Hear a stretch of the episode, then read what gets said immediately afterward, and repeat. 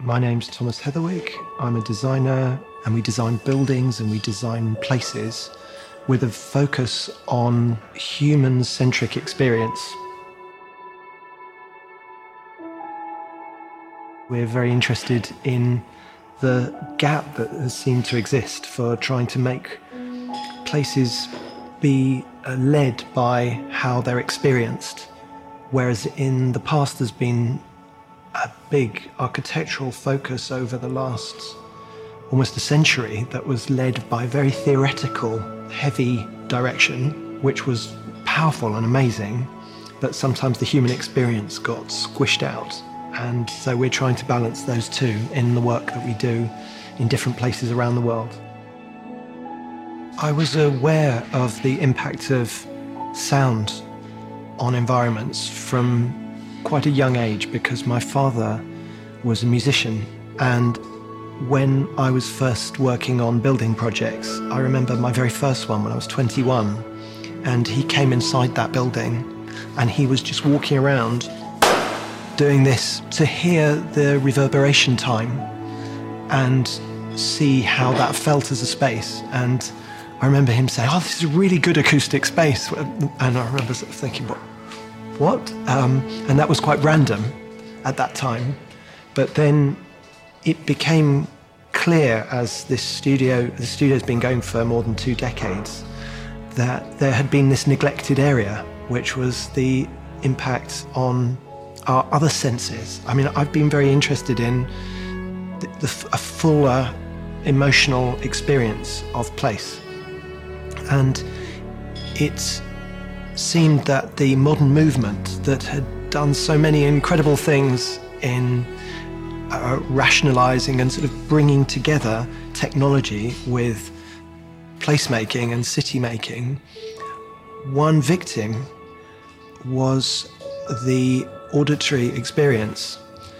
And I think unwittingly, the emphasis on a very hard aesthetic that was very driven by the orthogonal and happy to throw away carpets, happy to throw away curtains, happy to throw away nets, you know, and saying, This is absurd. Do you need all of this? It's nonsense. We ended up with very pure ascetic a sort of power, which was we admired, and it was kind of felt like there was a certain kind of progress, but we were simultaneously being led by a visual and missing that there's a strong auditory dimension that would come with that, which was very noisy places.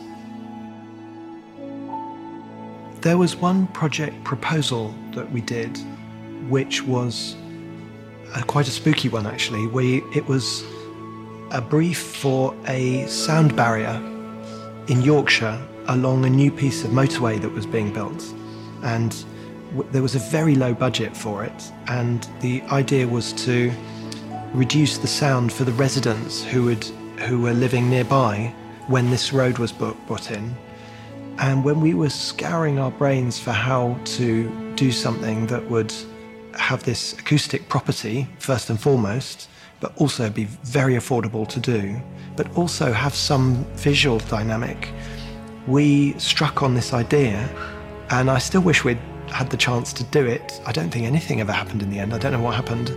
Um, but the we, we'd experienced and seen pictures of people who turned their bedroom into sound recording studios. And the amateur way to do that was to get egg boxes. And you know, and you see people when they put egg boxes all around the room so that in effect they're making their own mini anechoic chamber because they're trying to not get the same straight reflections back. And we were thinking, well, what's the architectural sort of civil engineering scale equivalent of that? And we were in a highway design context where there was a big road being built, and then started thinking about the about r- traffic cones.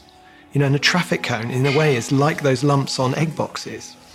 And we contacted a a traffic cone manufacturer and got a price for about 80,000 traffic cones, and we could get them made in white, in this, uh, which would be kind of hose downable and they, they could also have the reflective, um, this reflective bit on them.